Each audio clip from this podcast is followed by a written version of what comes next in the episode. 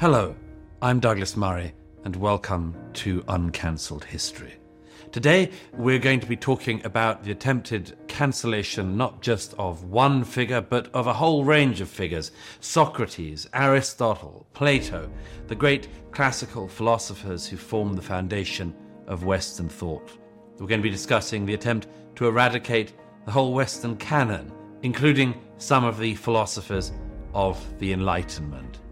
The reason this discussion matters is because the attempt to destroy, cancel the Western classical tradition, including the classical tradition of philosophy, arguably leaves the West without some of its most important foundations. Take away Socrates, Aristotle, Plato, the Enlightenment. You take away the very foundations of free thought, free inquiry, rationalism, and so much more. That's why the attempt to cancel the classics matters today as much as ever. And I'm delighted today to be joined in this discussion by a personal hero and one of my favorite writers currently working, uh, Thomas Chatterton Williams, a writer of extraordinary subtlety, depth, erudition, and thoughtfulness. He's the author of two books Losing My Cool, Love, Literature, and a Black Man's Escape from the Crowd, that was published in 2010 and Self Portrait in Black and White Unlearning Race from 2019. He's also the author of a forthcoming book called Nothing Was the Same The Pandemic Summer of George Floyd and the Shift in Western Consciousness. In addition to his books, he's written widely on issues of culture, not least in the Atlantic magazine, where he's a contributing writer, but also in the New York Times magazine, Harper's, and Le Monde.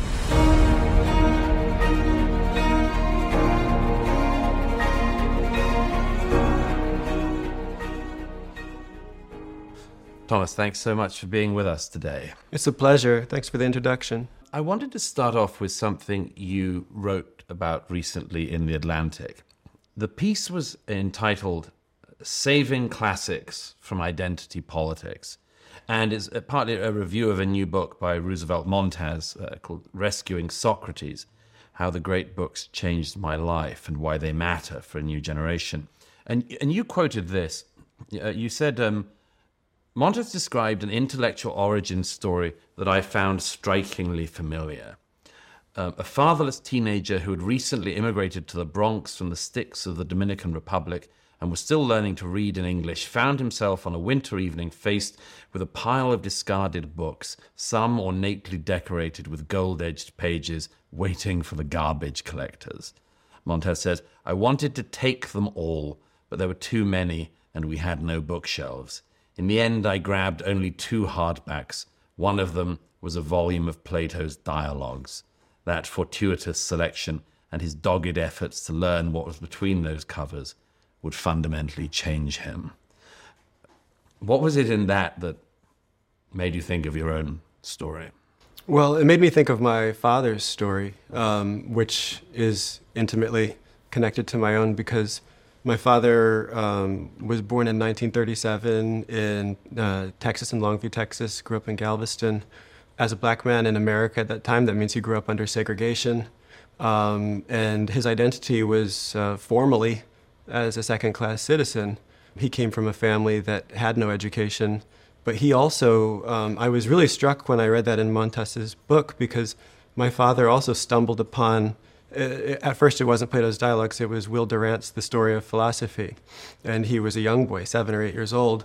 And, he, and there was an illustrated picture of Socrates' face. And my father fell in love with that face uh, in a way and wanted to understand what about this man made it that his face was still being looked at thousands of years later. And so that led him to the dialogues and that led him to um, understanding that there was something in these books that transcended whatever his society was telling him about his identity, his particularized identity here, and put him in conversation with something universal and something transcendent um, and something uh, uplifting. And so he set about becoming um, a voracious lifelong reader and collector of books Um, he didn't become a wealthy man, but he raised my brother and me in a, in a house that had about 15,000 books in it by the time that we were coming up. And so, reading and thinking of yourself as someone who participates in this wider, uh, universal culture um, humanistic culture, that, that became the gift uh, and the legacy that he passed on to us.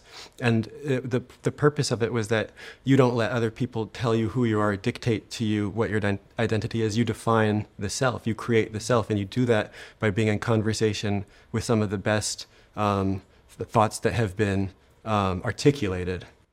Uh, by the way, Socrates for a young boy is, is that's a pretty amazing place to start from. It's an amazing uh, stroke of luck. And, you know, my, my father kind of, uh, I think of him as a kind of Socratic figure in that um, you enter into his home and he begins to ask you questions and, and things that you say and that somebody else you might be talking to um, lets fly and takes for granted. He, he asks you a little bit more and probes a bit more, and you have to you know, if we were talking about the weather at dinner growing up, you know, you would have to actually defend the proposition that it was sunny. could, he wouldn't just accept it. But it was these conversations, these these, these back and forth uh, dialogues with him that I think actually strengthened my ability to um, to know what I actually believed and to to to to to want to be somebody that um, advanced positions in public. I mean, the, the, the beginning of becoming a writer for me was really talking with my dad. Before we come on to that, how it influenced you, this, I mean, um, one of the many interesting things in that is this is about a, the means by which you do dialog mm-hmm. not just where you're getting to, mm-hmm. but the means of getting there. Absolutely. Um, I think that, you know, we live in a culture where there's a lot less questioning and there's much more assertion and the means of getting at truth, the, Socratic, the Socratic way of getting at truth, is to is not to assert, but to but to ask, right? To mm-hmm. interrogate. I'm going to um, quote one other thing from uh, the recent Atlantic piece you wrote. Uh, it starts with another quote from Roosevelt Montas. Uh, Every year, Montas says, I witness Socrates bringing students, my high school students as well as my Columbia students, to serious contemplation of the ultimately existential issues his philosophy demands we grapple with.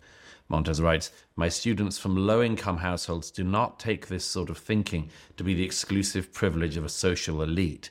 In fact, they find in it a vision of dignity and excellence that is not constrained by material limitations. Um, and then you add, you add to this, you say, This position may have once seemed obvious, and you say, think of how W.E.B. Mm-hmm. Du Bois, uh, Martin Luther King Jr., and Frederick Douglass stressed the importance of a universal humanistic education. But, you add, today, that thing that seemed obvious then is, quote, radical and contested. Right, because, I mean, this is even very different than when I was growing up, but I think it has to do with the fact that those students are being introduced to those texts with someone like Roosevelt, who um, they relate to and who's bringing them to the text in a way that they uh, trust. And it, it, it, feels like how my father is bringing some of my friends and I to it. Um, some of my friends uh, also had their lives changed by coming to my house and reading with my father, but I don't know that they would have necessarily approached those texts the same way had it just been dropped on them in school. It was the, mm. the it's also the, the person um, kind of showing you that these things matter, and you can see how it works with you. Now we have in the in the piece what I was referring to is now we have this kind of um, reevaluation of, of of these ancient figures and the Western tradition itself as being inherently um, what is in today's parlance called white supremacist, or uh, as being uh, emblems of whiteness, and that are necessarily exclusive. And so you have a kind of it's radical to say what he's saying. No, Socrates belongs to these uh, underprivileged, uh, materially underprivileged Dominican kids in the Bronx, uh, just as much as, or maybe more, because he's telling them how to survive uh, existentially, what types of questions to ask to live uh, a meaningful life and to flourish that's that's that he's talking about exactly what has to do with their lives. But there's an argument now that that that, that says no, no, no. Like uh, they need to actually read and think about people who physically resemble them. Mm. And Socrates was a white man, and you know I reject that out of out of hat because it's absurd to say because whiteness is a relatively recent concept, and Socrates we know that the Athenians didn't look around and say, "We're all a bunch of white people No. here. It's all good." They said, "No, I'm an Athenian, and like if you're in the next city-state, you're a barbarian." That was a problem. Yeah, yeah. Yeah, if you're from Sparta, Yeah, then there's a real problem. They didn't say we've all got similar, you know, uh, um, epidermises. That wasn't how they thought of themselves. So it's it's it's it's a kind of revision of you know it's it's it's looking at the past through the prism of the present in a very specific uh, way of thinking about identity. One of the many pitfalls in that, uh, that, what you've just outlined, is of course, if you weren't to have, say, Socrates as a, as a figure on which to base that, you would have to have a Socrates like figure. And there aren't many around. No, he was a pretty uh, unique individual. You're saying, I, but I'm I'm not following your. You're saying that if you wanted to say that he defines whiteness, If you, if you wanted to, no, no, no, that if you wanted to say we can't d- deal with Socrates, um, Oh, because who else are you- right. Then you've got to have a Socrates-like figure to fill the gap, right? and and there just there's not many around. Well, this is actually something I really agreed with Ta-Nehisi Coates on when he said, you know, Saul Bellow asked, "Who's the Tolstoy of the Zulus?" Uh, and and and Ta-Nehisi Coates says, "I reject that question. Tolstoy is the Tolstoy of the Zulus." Sure. And I, you know, Socrates is the Socrates uh, of the Dominican kids in the Bronx. Uh, you don't have to find somebody that uh, comes from the Dominican Republic who was Socrates. The people who would suggest that Socrates doesn't belong to everybody don't very often suggest who ought to be put in that place.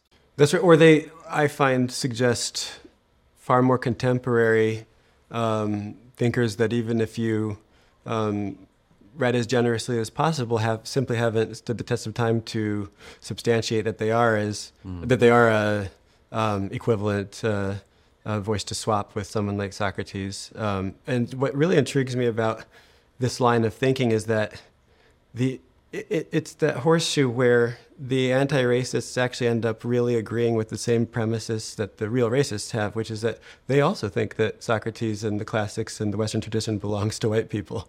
Uh, and they're very happy for you to say, yeah, you know, you're right. Uh, Socrates isn't yours. Yeah. He's ours. Yeah. Uh, and I really hesitate to ever find myself in a position where I'm mimicking the same exact patterns of thought that um, peop- that racists who believe that the thing that matters is the racial category, and that's what can't be transcended. There seems to be in our time this very clear attempt to war on these sort of origin figures, on the on the central figures who provided what you know, whether people recognize it or not, are the philosophical underpinnings of our societies. Uh, Plato, Aristotle, Socrates, um, and and this this this sort of war on these people has has consequences. And just wanted, wanted to quote one final thing from that recent Atlantic essay of, of yours.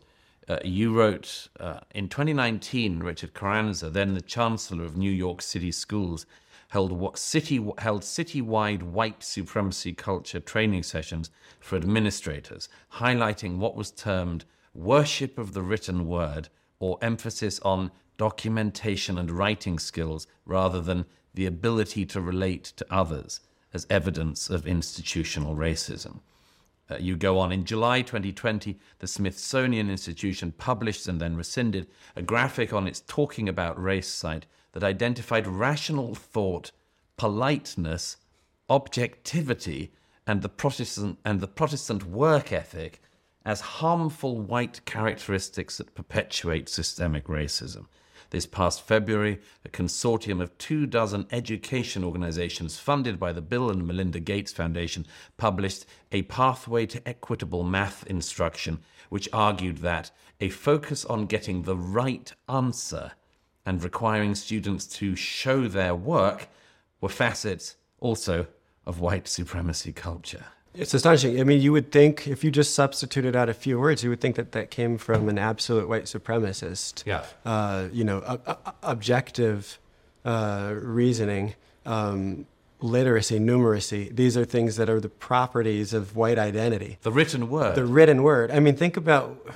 It's it's so absurd on its face. It means that you're essentially saying that Nigerian immigrants and and, and uh, Chinese kids in Flushing, Queens, are you know you see a, a work ethic uh, in those cultures that uh, to say that that is the property of whiteness. It's it's it's, it's first of all it's absurd and it's so patronizing to. Um, uh, American blacks, it's essentially saying that you know you have to find ways to uh, to, to, to think of them as actually having different brains or different cognitive capacities. I mean, it's it's something that if you were to accept the premises of this, you're you, you cannot actually have any uh, reasonable notion of equality. You're, you're, you're saying that equality is unachievable, and it's it's it's absurdly diminishing. So um, you know, this is the kind of context that we're talking about when we say that Montas published a defense of you know the great books program and the classics at Columbia. That's mm. that's what he's in conversation with actually. It, it, it, seems to me that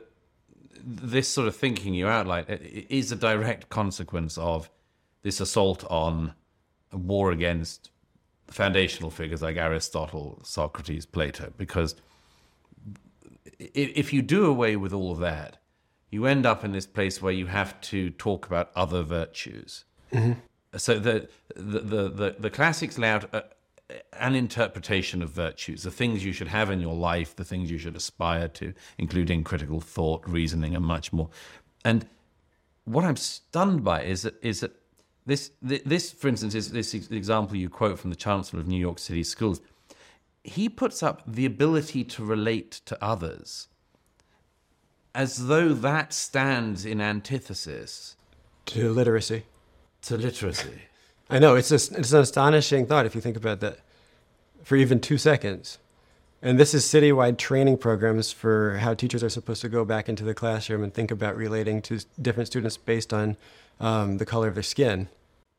But it, it, it I mean, it, it, it creates a dichotomy. And again, this is in the name of anti racism. It creates a dichotomy where they say white people have this white supremacist culture where they worship the written word but black people have an ability to relate to others. Right. Well, because they the one of the premises is that white uh, individualism belongs to white people as well. So non-whites are more communal. I mean, this is like classic racism. Yeah. You know, um, you know, I've never met more of an individualist than my black dad. You know, uh, right. the idea that that's some aspect of himself that was either um, mimicking whites or like right. in opposition to his racial essence, it's absurd. I mean, uh, the idea that, that, that, it's also yeah, it's, it's it's a form of racism if you think about it for a moment, because you're essentially saying that white people um, lack the capacity to relate to others. I mean, it's true of the English.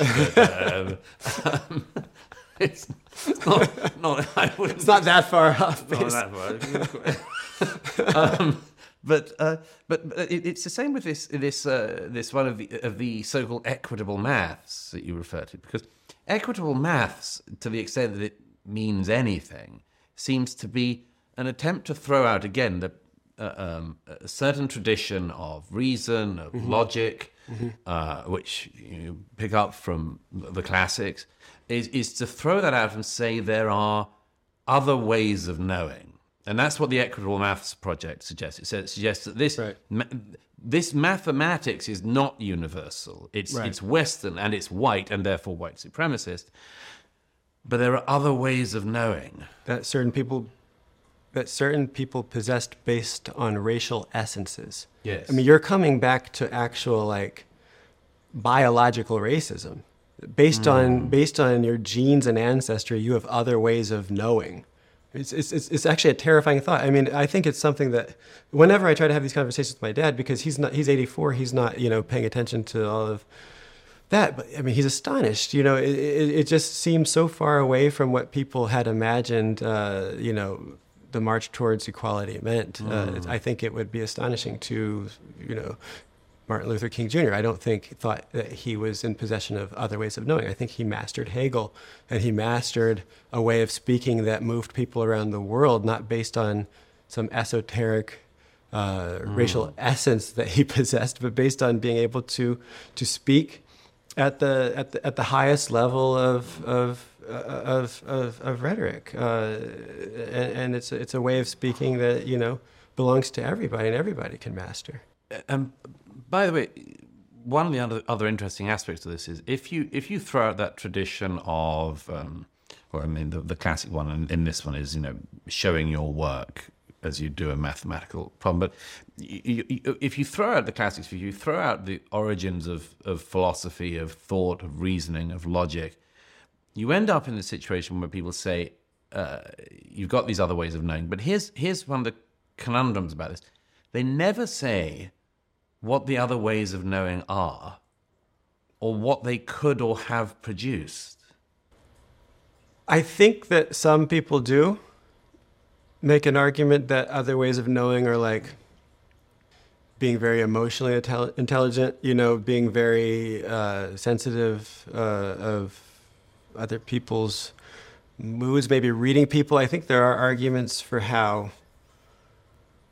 poorer people are more aware of how other people are feeling than than wealthier people. Again, this has nothing to do with blood and skin. No, I mean it's, it's, it was also a classic. Like you, uh, your survival, yeah, your survival depends on um, reading uh, other people's moods and states because you don't have as much autonomy if you're impoverished. You have to be able to survive by reading your environment, and people with a lot of means can kind of be um, less sensitive to other people. Uh, I guess this has been, yeah. I, I, I, can't off the top of my head tell you yeah. the research, but this has been shown that the, but it's not about race. It's about the more money you have, the less um, uh, sensitive you can be. I mean, this is also something that we probably have all observed, like unscientifically. You know, you mm. get you, you get you get around uh, the Kardashians, and they're less emotionally intelligent than than like this very nice uh, grandmother is going to be. You know, at the bodega. Uh, you know, but it's. I mean, the, the thing about this, these are different ways of uh, behaving, or different ways of um, dealing with other human beings, right. maybe, and you could do that across uh, stratification according to class or or, or um, uh, financial uh, means. You could also do it along sex, gender mm-hmm. lines. Yeah, and why is that? That's because historically women have had to know how to read. Right. Absolutely. what men are thinking and how they're feeling. Yeah, trying to work out what men are thinking. Yeah. Um, but but again, it, it, it's not clear that this produces something.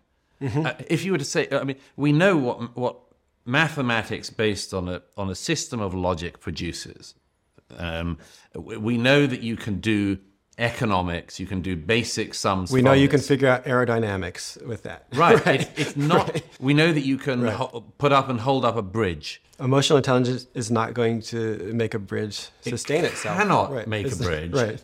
It probably can't keep up the bridge. It probably can't keep up the bridge made by an engineer who did the normal way of knowing. And and you never get into the con- the conversation never proceeds to the point where it says like and what would a world be like if we did not have bridges that could sustain their own weight? Right. What would that world look like? We all need these bridges. We use these bridges. We all need like to understand aerodynamics. To mm. say to say, you know, to get into the argument where math doesn't describe objective reality. It's it's it's weird because you get to live in the world that math and and that type of, you know, mastery creates, but you get to kind of uh, you get to gainsay uh, the achievement and say that other things are just as good. And you know, I, I I don't know where they think that this is taking us. Right. You know, it kind of relies on not everybody buying into it because I think that they, they I, I, I doubt that, that that these people who advance these arguments believe that we're everybody to get on board. If you like played it out like the categorical imperative, every everybody has to think and behave this way. Like, that can't create the world you want to actually live in. You no. want your elevator to not yeah. fall. you want. It, it's definitely one of my priorities.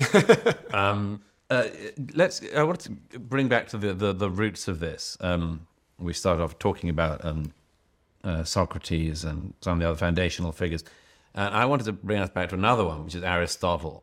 And um, I have to have your thoughts on this. Um, in, in 2018, um, somebody called Matthew Sears, who is apparently an associate professor of classic, classics and ancient history at the University of New Brunswick, um, I say apparently because what he's about to say uh, would suggest that he couldn't possibly be a professor or a professor of classic, classics. But anyway, he wrote a piece in the Washington Post in 2018 titled Aristotle, Father of Scientific Racism. Got to keep a straight face because there's a lot worse to come. He I says, missed this at the time somehow. Yeah, the author also described Aristotle as the granddaddy of all racial theorists. And among the charges that uh, this Matthew Sears, Professor Matthew Sears, made was that one of the charges against Aristotle is that Charles Murray, the author of The Bell Curve, once named him as his favorite philosopher. That's a charge against a man who lived before Jesus Christ. and a half thousand years ago. Yeah. Guilt by association really taken to its furthest extent. That's the that's the furthest I've ever known guilt by association.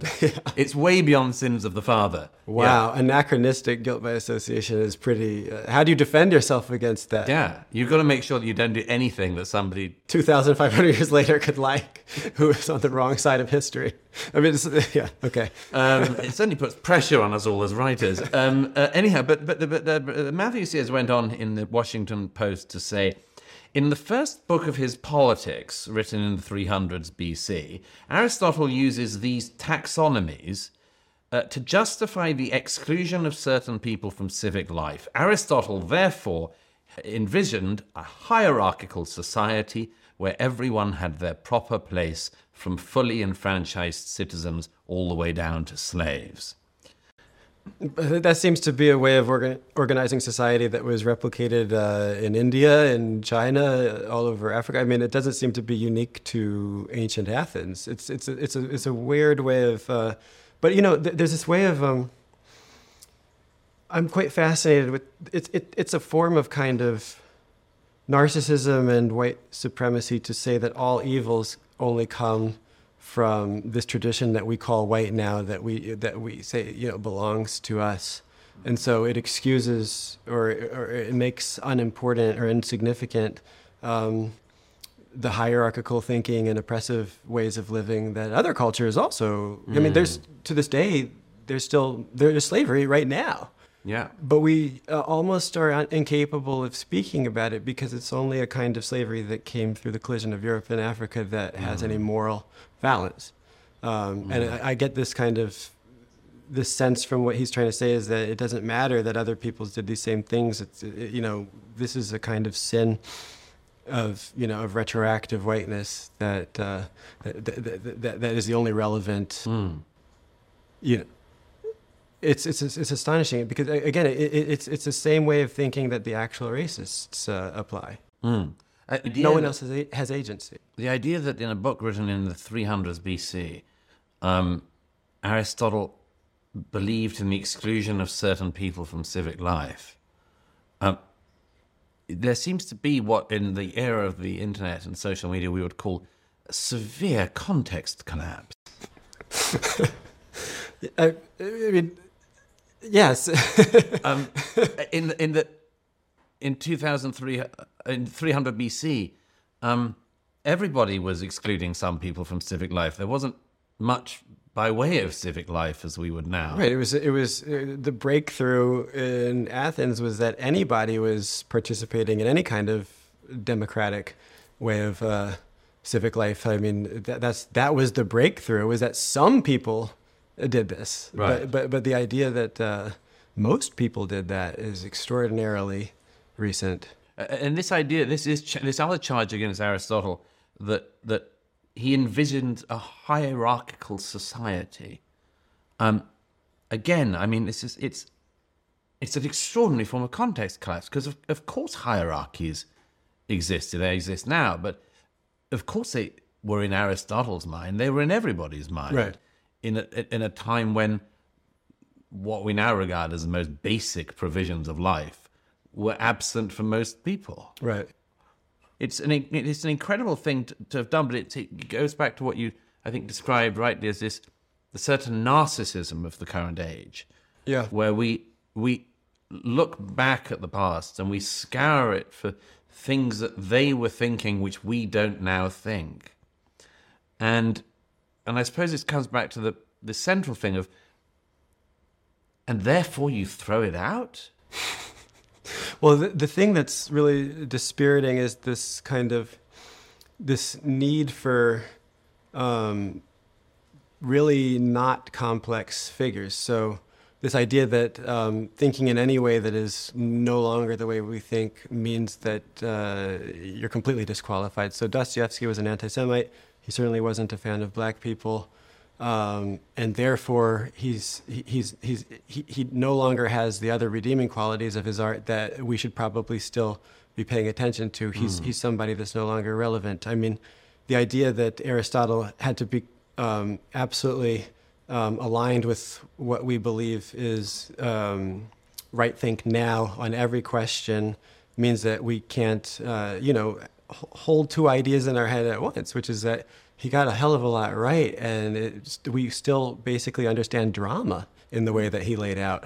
He, he may have actually like justified slavery. That also wasn't really like uh, distinguishing for him at the time in, in in that part of the The, the opposite would have Right. been highly distinguishing. would have been highly distinguishing, but we still have a sense of, a, of narrative that he laid out for us. It, it holds up. I mean, I, I just find the lack of willingness to think of people as fundamentally complicated and contradictory, even, is a kind of sign of the the the, the moral um, immaturity uh, of the of the current moment. You know, and it extends to you know the the, the authors of, of this society. You know, um, they were um, most of them were not morally superior to their time by certain measures, but who who of us is? You know, you can you can play this out that in future generations, if you know if Vladimir Putin doesn't uh, end the game right now, future generations are going to think the things that we do that we think are quite normal with animals are, are monstrous. You know, you know that's coming.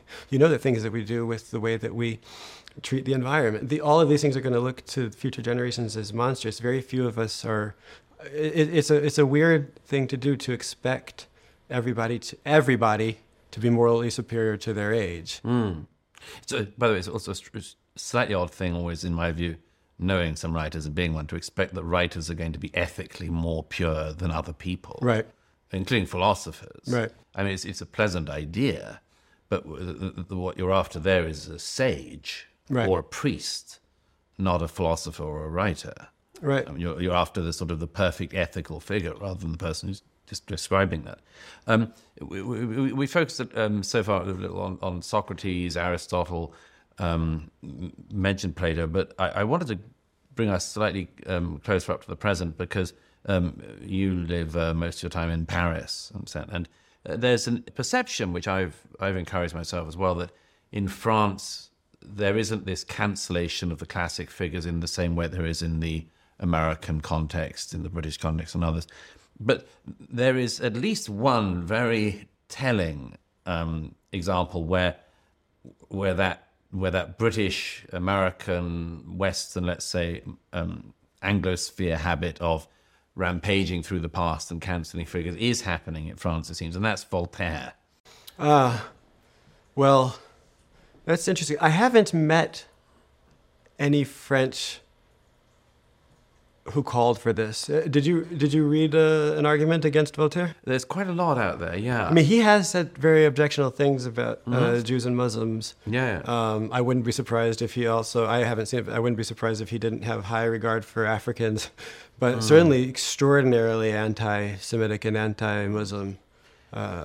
And uh, there's also, I mean, there's, there's other arguments against Vol- Voltaire we'll get on to, but he, he, he um, uh, his statue in Paris uh, near Les Invalides uh, was uh, twice in recent years covered in red paint uh, yeah. because of a- accusations about his views on slavery. Um, and now uh, the statue of Voltaire in Paris has been disappeared, and there is. I didn't know that. Yeah, the, the French authorities took it away uh, about uh, 18 months, two years ago. Kept attracting too much. Uh, Well, they said it was for cleaning, ah. and it either the cleaning is taking an awfully long time,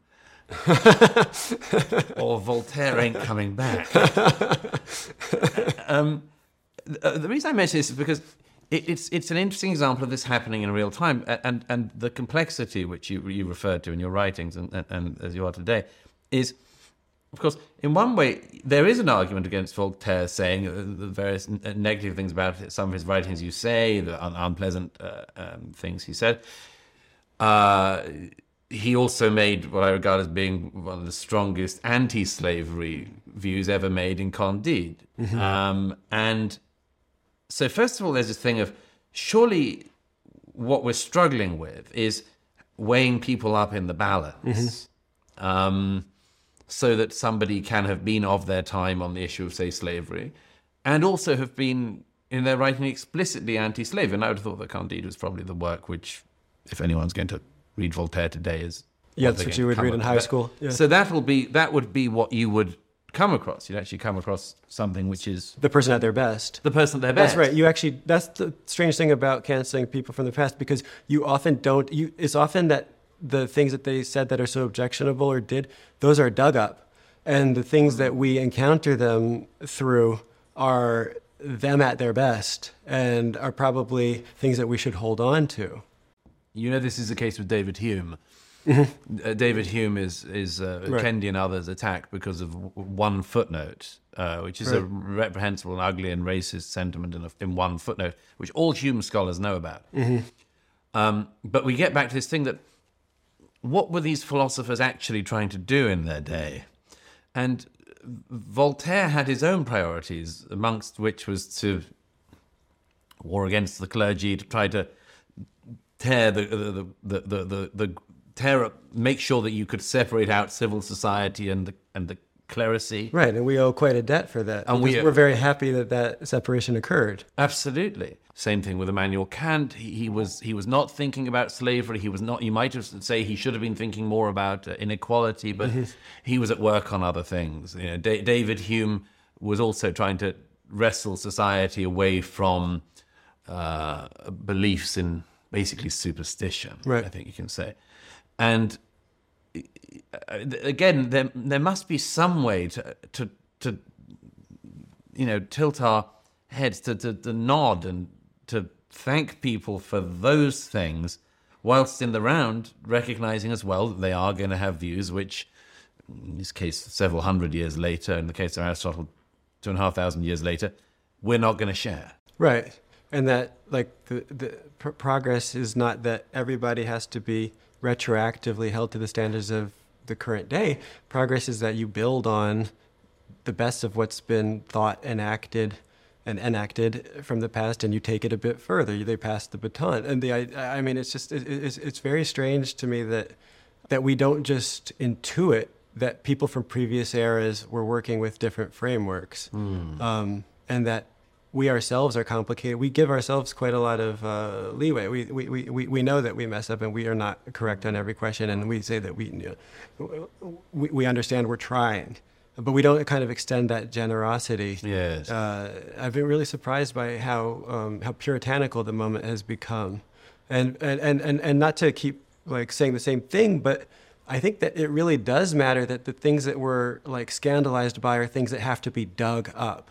That, that, that there's this kind of scouring of the past, looking for um, things to get upset over. looking for the errant Yeah. footnote. Yeah, yeah. yeah. One of the uh, many things that comes is one that comes to mind from this is uh, a, a quote of Mil- a favorite quote of mine Milan Kundera who who said in I think Testaments Betrayed. He said um, mankind operates in a fog. Uh, we stumble along a path we create our path as we go along it uh, this isn't the in- interesting observation said the interesting thing is that when we look back we see the man we see the path but we don't see the fog mm-hmm. Mm-hmm. Um, mm-hmm. That's beautiful. everything everything seems obvious once you've got there because Right. you're here. We're here, um, and we're here because things happened. All of which seem obvious to us. You know, the classic one being everyone knows exactly what they would have done from 1939 to 1945 had they been in Germany, and they would have all been Oskar Schindler, or they'd have Right. been members of the White Rose group. In fact, they'd all been Nazis, almost certainly. And uh, I mean, we know that if you're in Germany, most people couldn't have been anti-Nazi. yeah, it's, we all imagine that had we been living in uh, um, the Enlightenment period. By the way, again, it's interesting the number of attacks on Enlightenment philosophers we see coming across. Um, we imagine that if we were in, in the midst of the Enlightenment, we would be trying to work out the categorical imperative. We would be uh, trying to work out how to divorce society from uh, um, superstition, and we would also be laying down the groundwork for a more equitable society. and be abolitionists. Absolutely. And be Every, everybody abolitionists. been abolitionists. Yeah. And if we were living in Aristotle's time, we would definitely have spent our, our, our efforts in uh, whilst writing um, books on, on politics and poetics and drama, uh, trying to explain why there shouldn't be a slave system. Right. No, I mean it, it's a it's a narcissism, and it's a kind of uh, it's it's not extending the kind of generosity uh, to the past that you um, take for granted for for yourself in the present. Um, it's it's a kind of it, I guess I keep coming back to the idea that it's a kind of infantilized way of thinking about mm. things. You know, I think that what we are starving for in the era of social media is more moral complexity more moral ambiguity and the tolerance for that, the ability to live um, outside of uh, binaries and, and, and, and, black and white visions of, uh, of good and bad, Manichaean ways of, mm. of organizing uh, who's worth um, listening to and who's not. Of course, there's now a, um, bringing us right up to date, there's a, a movement of this, which is now known as decolonizing curricula, which, as far as I can see, consists of stripping out uh, white authors from the past, whether or not they've said things that we don't agree with now. I was amused the other week that there was a, darkly amused, obviously, one has to take your jokes where you can these days, but there was a school somewhere in America where the students had taken it upon themselves to decolonize the library. And they've. You're not going to end up with any books that way. Yeah, it, because it, the, the reality is you can't make the past different. You, you, you, you have to face the fact that for a long time, white men published more than non-white men and white women. Mm. Much of what has stood the test of time, um, coming from Europe and then America, through a racist uh, way of organizing society, happens to have been done by white men. Mm. To get rid of all of that would be to get rid of a lot of what has been published and what has stood the test of time. And it's just, it's, it's race. Like, I think that there's this desire to make the bad that happened in the past go away and, and, and to kind of, to, to rid ourselves of that. But that was the past. That's what that's the society that's how society comes to us. To decolonize the library is to get rid of most of the books and, and to fill it up with stuff that's been written quite recently.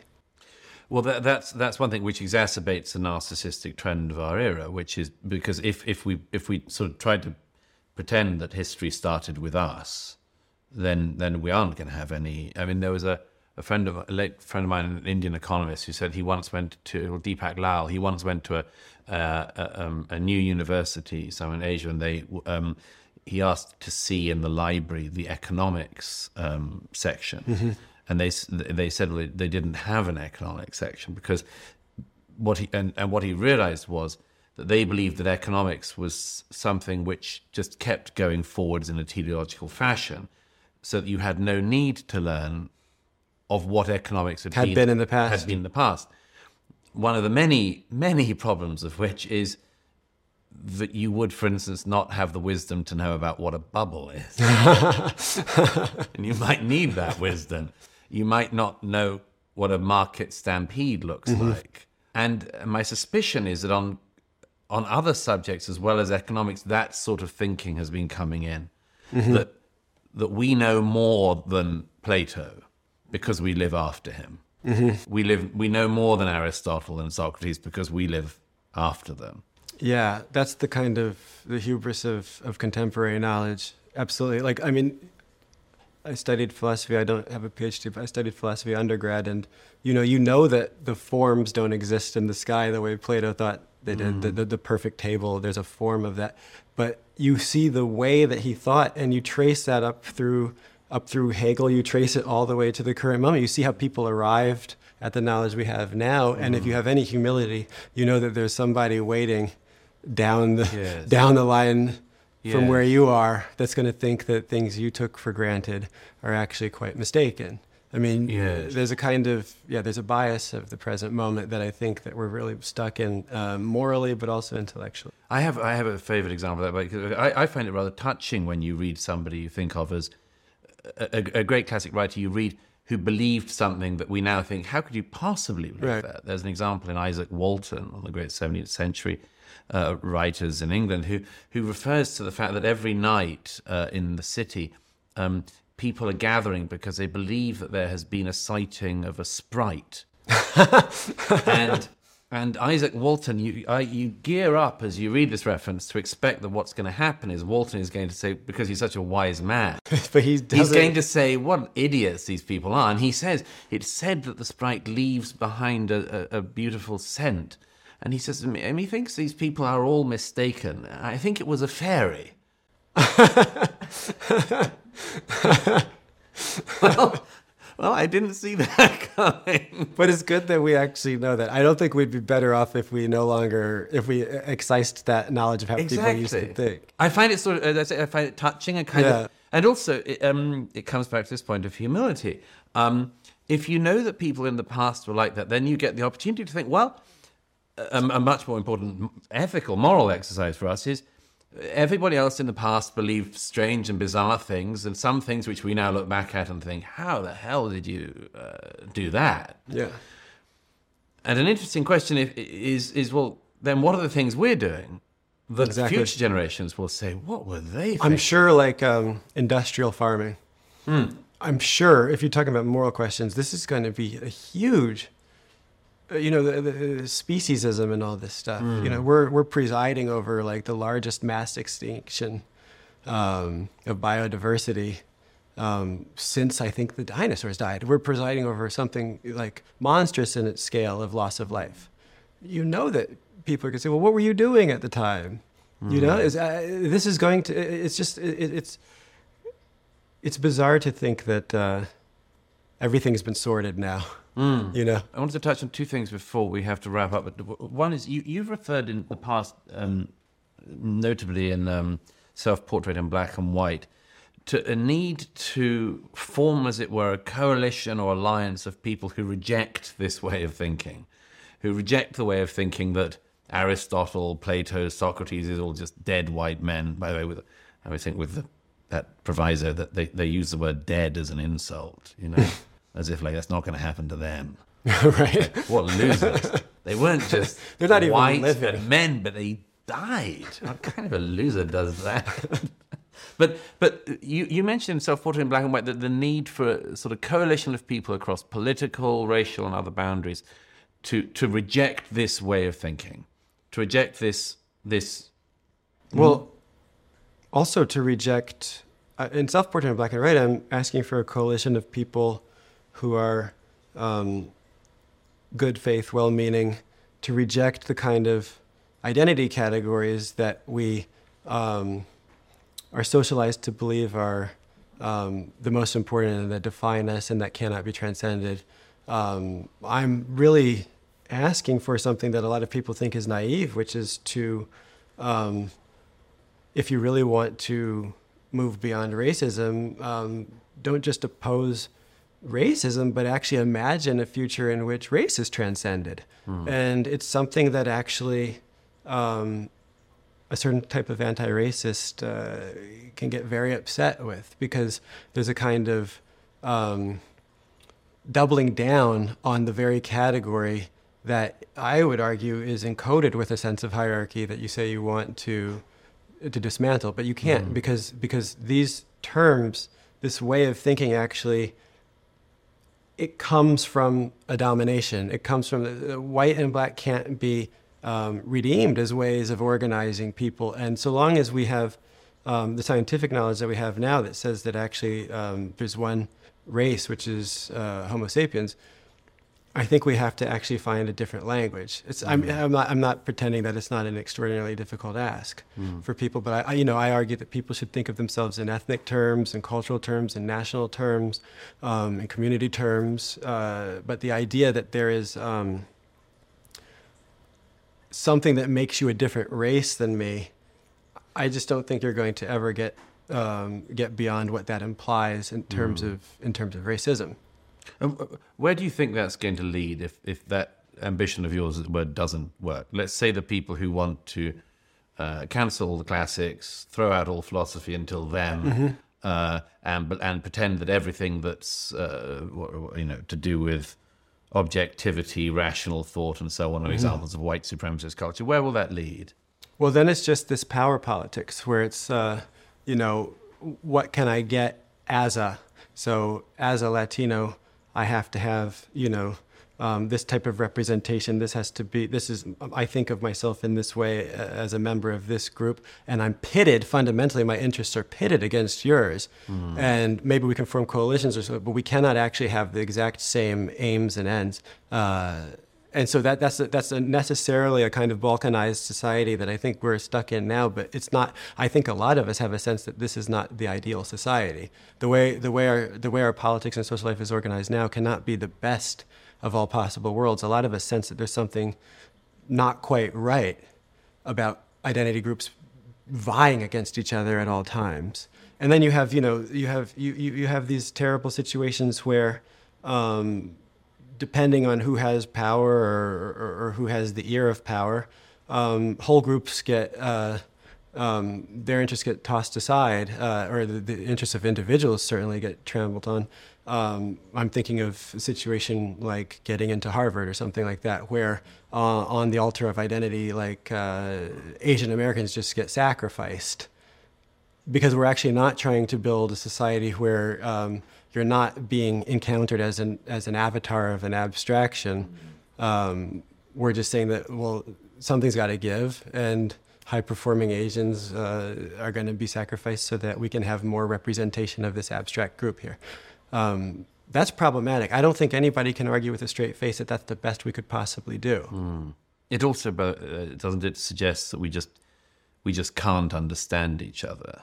It, it, well, or, or or that making the effort to understand each other would undermine other things that are more important than understanding each other. Uh, if that makes sense. Such as such as representation and a kind of you know quota enforced diversity. Um, you you talked about things that are just presumed earlier and are not actually, you never get like the argument for what actually is better about this way than other ways. You know, we just are in a situation now where we say diversity is good, and that's unquestionable. But no one makes a case for what is so good about what is so good about um, having a certain assortment of people from certain so-called racial groups. Um, if they all think the same or if they're all from the same class or we, there, there's not an argument for why that is actually better than having other ways of organizing things um, and maybe it is better but that argument never even gets made anymore mm-hmm. uh, it's just unquestionable that things have to be diverse in this very specific understanding of what diversity is it reminds me of the famous uh, anecdote in tom wolfe's uh, radical chic about the, the, the Black Panther reception thrown at the Bernstein's apartment. oh, apartment. Yeah, I mean, one of the greatest pieces of writing uh, the late 20th century. And you remember that um, at one point, when the Bernsteins of the exquisitely chic apartment. Uh, oh yeah, have the and the canapes eating petit four. yeah, and uh, and Tom Wolfe ex- d- describes the scene and and that uh, I think it's Otto Preminger keeps asking one of the Panthers but I don't understand. What do you want after this? What do you want? That comes after that. And eventually, one of the Panthers uh, says, um, "You can't put you can't put a blueprint on the future, man." And Bernstein says, "You mean you're just gonna wing it?"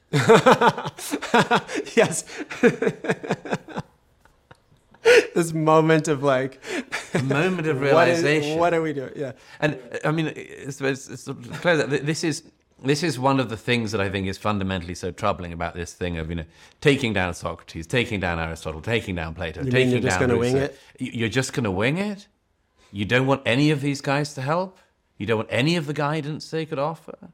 Let me just uh, bring, draw things to a close. We could speak all day, but um, by uh, coming back to one of the places where we started, um, one of the things I took from Aristotle, which made an enormous impression on my life, was the term he uses, I think, in the Poetics, anagnorisis, the moment of of realization. Um, now he describes it as happening in uh, a play when when the, characters mm-hmm. suddenly become aware of a thing which the audience may know about them, which the playwright obviously knows about them, but they themselves have a moment of. This is different than Epiphany? It's related okay. to it exactly, um, and um, and this this moment of, of, of recognizing the truth seems to me to to be something with a much broader application. Mm-hmm. And it seems to me, reading your books and hearing your description both of your own um, intellectual journey and discovery and, and that of your father, that like many others of us, there's a version of this that occurred. Yeah. That there was a moment of a recognition of truth, or as I've sometimes put it, catching up with a truth that was always waiting for you. Mm-hmm. And that this is one of the most thrilling things that can happen in a human life. The, the suggestion that there is such a thing as truth, that it's there waiting for you, that you've just met it, and that anyone else could catch up with it too if they wanted. Right, because the thing about truth is it's available to all. There's no such thing as private truth um, or private knowledge, but it's not accessed by all. Um, and this is why, uh, you know, an education is really, it's not um, something, you know, that uh, should be reduced to the culture, whereas an education, the, the, the, the liberatory power of an education, the transformative power of being able to be at university and devote four years to, to discovery, I mean, it's thrilling, as you said, and it's something that uh, I mean, it, what, what pains me, I guess, about these conversations is to reduce that that that powerful human gift of epiphany or or this other beautiful Greek word that you used to reduce that to um, something so small as what we're talking about that you know well that's not for everybody that's why that that's you know there's different ways of knowing you know it's it's it's it's sad to me, and you know, I, I guess uh, I was so moved by by this description of, uh, of, of poor Dominican kids being excited by Socrates, and it just seems so true to me that I, I want. I wrote the piece in the Atlantic just because I wanted as many people as possible to know that this is not. Um, this is not something that I should be protected from, or people who look like me should be protected from. Don't think that you're doing me a favor by saying that this isn't for me. You're actually you're doing the opposite, even if you mean well.